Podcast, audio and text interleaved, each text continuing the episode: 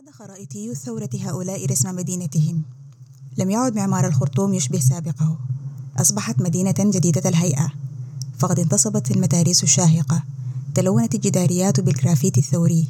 كثير منه يشبه رسومات الأطفال والمجانين. أغلقت الكباري التي تعبر النيل بين أحياء العاصمة والطرق التي تربط العاصمة بالولايات والولايات بالولايات. لكن علينا التأكيد هنا على خصيصة طريفة. في كثير من الأحيان تلازم خلو الشوارع من الناس مع استمرار الثورة ما أن يشعل الثوار الإطارات وينصبون المتاريس في أزقة الأحياء الضيقة وشوارعها حتى يهجم رجال الأمن والشرطة بسياراتهم رباعية الدفع. ينسحب الثوار داخل البيوت يصعدون أسقف البيوت ويصورون مقاطع فيديو تبين بلادة وغباء سقوط السيارات في الفخاخ المنصوبة. فيما تقهقها المؤثرات الصوتية للأطفال والنساء والثوار التي كثيرا ما بكت أيضا بحرقة تقطع القلب. هذه المدينة التي أعيد تخريطها بعناية لا يعلم مساراتها إلا الثوار. عمار جمال عن الثورة السودانية أكتوبر 2021 من لندن هنا الخرطوم. 30 أكتوبر 2021 دي حلقة مستعجلة من كرش الفيل مناهضة للانقلاب العسكري في السودان وأنا أريج عثمان. مرحب بكل الشرفاء الرافضين للانقلاب العسكري في السودان في كل مدن العالم.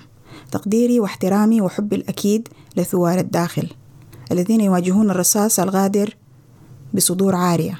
شكرا من الإنسانية جمعاء على الدروس اللي قدمتوها لنا في البسالة وفي طرق التظاهر السلمية ضد الطغيان. الزمن أن نرمى طريق الثورة والأحرار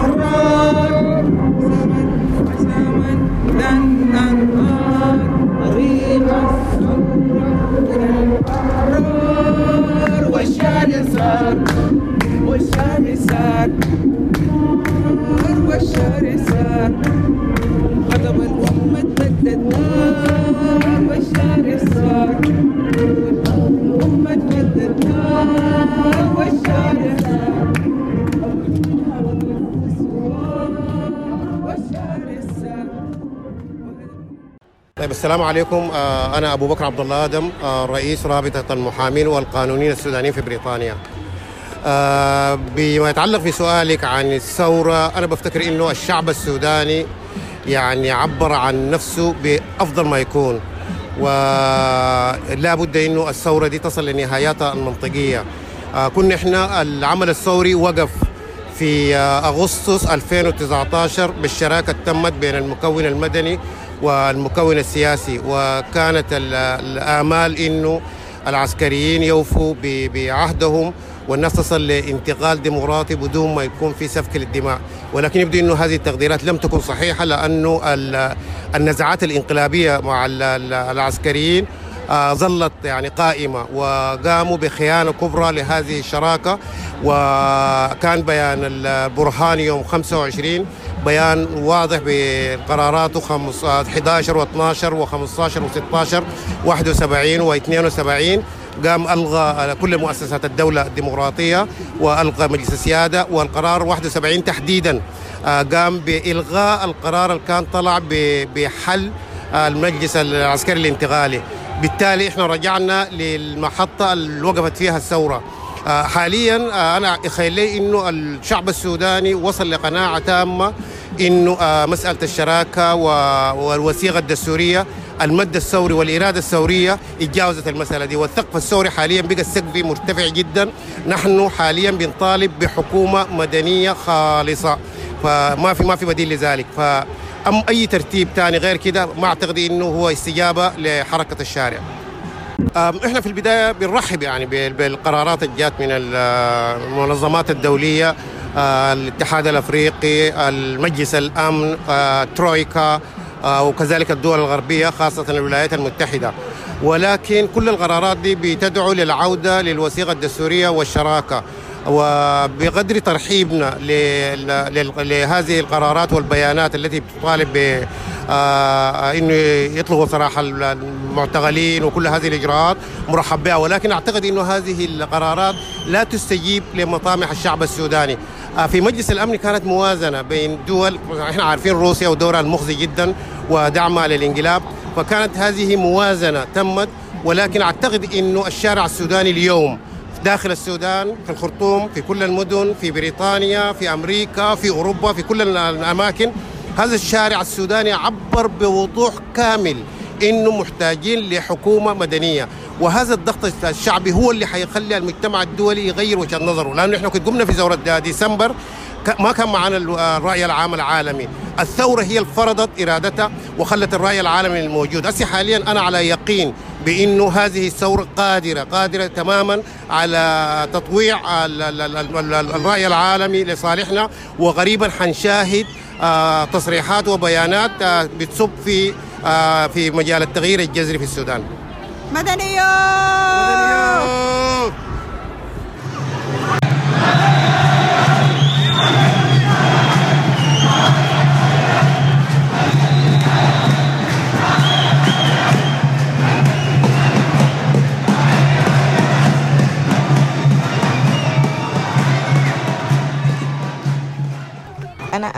عكاشة رئيس الجالية السودانية آه، بمقاطعة غرب يوركشير محامية سودانية وروائية. أنا اليوم آه، عايزة أتكلم عن الوقفة اللي قامت بها الجالية السودانية في مدينة ليدز في 30 أكتوبر تضامنا مع الثورة السودانية ومع مواكب 30 أكتوبر في السودان. آه، كانت الوقفة من الساعة واحدة ظهر لحد الساعة ثلاثة آه، في الحقيقة شارك فيها مجموعات كبيرة جدا من السودانيين. آه، ما بس من مدينة ليدز وإنما من المدن المجاورة. آه، من هل من نيوكاسل كان عندنا ناس من ويكفيلد برادفورد ومدن أخرى كثيرة. كان الحضور ممتاز جدا جدا وكانت الهتافات عالية. وكان برضو شاركنا في المسيرة عدد من الأصدقاء في المنظمات المجتمع المدني البريطانية.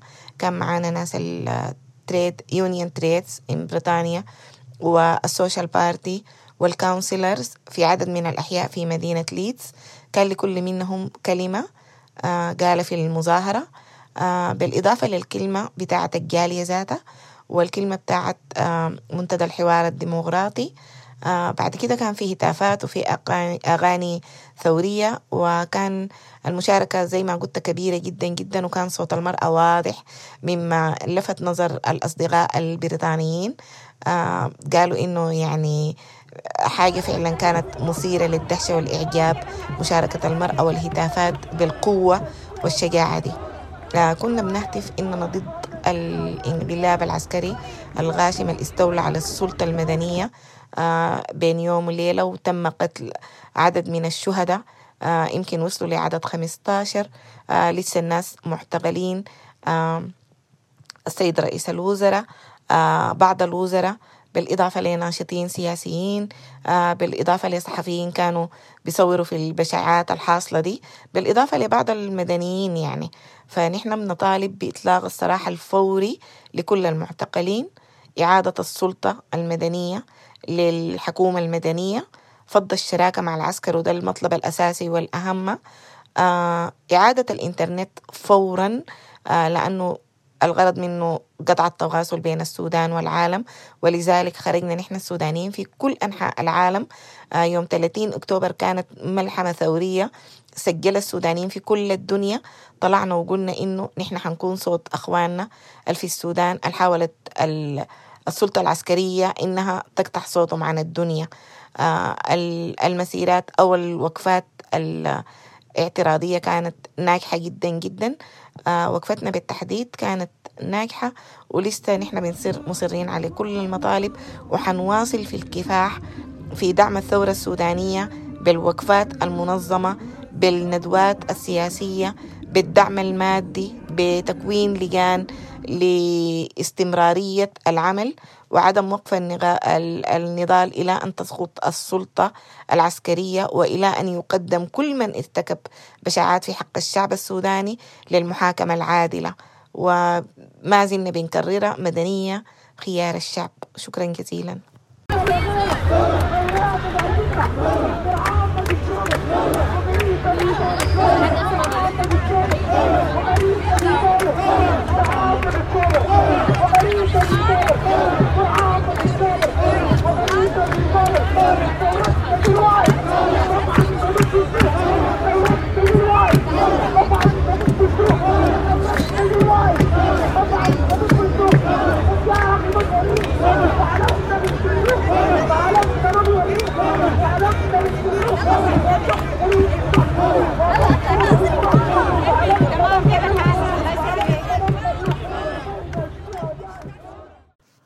شكرا عريق آه، لإتاحة الفرصة لنا عشان نعبر عن رفضنا القاطع آه، للانقلاب العسكري ونضم صوتنا وتضامننا مع أهلنا في السودان الناس الرافضين للانقلاب العسكري الأخير بقيادة آه، البرهان وآخرين. في البداية اسمح لي أن أترحم على أرواح شهداء الثورات السودانية على مر تاريخ السودان الحديث الذين ضحوا بأرواحهم من أجل السودان ديمقراطي يسعنا جميعا. آه، كما أتمنى عاجل الشفاء للجرحى وتحياتي وتقديري آه، للجميع آه، في الداخل. آه، أول حاجة أنا الرسالة اللي عايز أقولها إنه عهد الانقلابات العسكرية في السودان انتهى وإنه آه، إنه الانقلاب العسكري عمره ما كان حلا لأي قضية سياسية. تمام؟ آه، فلو في أي زول عنده عقلية إخصائية إنقلابية سواء كان هذا الشخص عسكري أو مدني يجب أن يفهم إنه الشعب السوداني ما عاد يقبل بالانقلابات العسكرية تمام؟ وخاصة أنا أتحدث عن الجيل الجديد جيل الجيل الراكب راس جيل الكنداكات والشفاتة. ده جيل واعي جدا جدا ومنفتح ولا يقبل إلا بسودان يتساوى فيه الجميع في الحقوق والواجبات. أي محاولة لفرض حكم ديكتاتوري إقصائي سيكون مصيره الفشل يعني. تمام. أما بالنسبة لرأيي أنا حول موقف حركات الكفاح المسلح من هذا آه، الانقلاب طبعا آه، الواحد يقدر يقول إنه في موقفين. الموقف الأول إنه موقف الحركة والجيش الشعبي لتحرير السودان شمال بقيادة القائد عبد العزيز الحلو. وموقف حركة وج... آه، حركة وجيش تحرير السودان بقيادة آه، القائد عبد الواحد آه، نور. آه، أنا أفتكر إنه ده موقف واضح معلن آه، رافض للانقلاب العسكري. تمام؟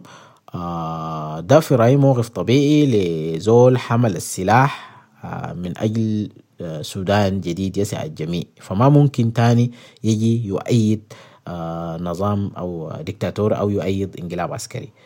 أما الموقف الثاني فهو موقف ما يسمى بحركات سلام جوبا وباختصار جدا الواحد يقدر يقول إنه ده موقف يعني مخيب للآمال لآمال جميع السودانيين ومخيب لآمال آه، أهلنا في دارفور بالذات الناس العايشين في معسكرات النزوح واللجوء. آه هذا الموقف إن دل سيدل على نهاية النهاية لهذه الحركات. كويس. آه إحنا شفنا مو يعني مو دورهم في اعتصام الموس ده كان بداية النهاية. وهسي حاليا تعييدهم وموقفهم المساند للبرهان يعني نهاية النهاية بالنسبة لهم. وأنا أفتكر إنه الحاجات بتكون واضحة بعد كده للشعب السوداني. والشعب السوداني بيقدر بيميز إنه منو؟ الشايل السلاح من أجل قضية من أجل حرية وسلام وعدالة. ومنو الشايل السلاح من أجل مناصب ومن أجل مصالح شخصية. شكرا لك كثير. آه، أنا صاغه إبراهيم صاغه آه، من آه، 30 أكتوبر 2021 يوم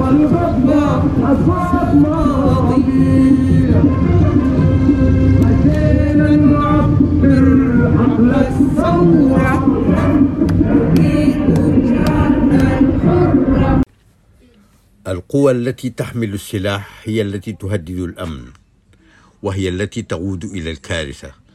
لذلك فإن أي فرد في فئة حملة السلاح مسؤول عما يحدث من استخدام للسلاح والمسألة تتعدى حدود المهنية إلى حماية الحق في الحياة. الأسلحة النارية هي أدوات للقتل ويعني وجودها خارج المخزن مشروع اعتداء على كل من ليس له سلاح ناري. كل من يمسك بسلاح ناري في يده هو مشروع مجرم إلى أن يعيده إلى المخزن. دي رسالة من سيد أحمد بلال من لندن.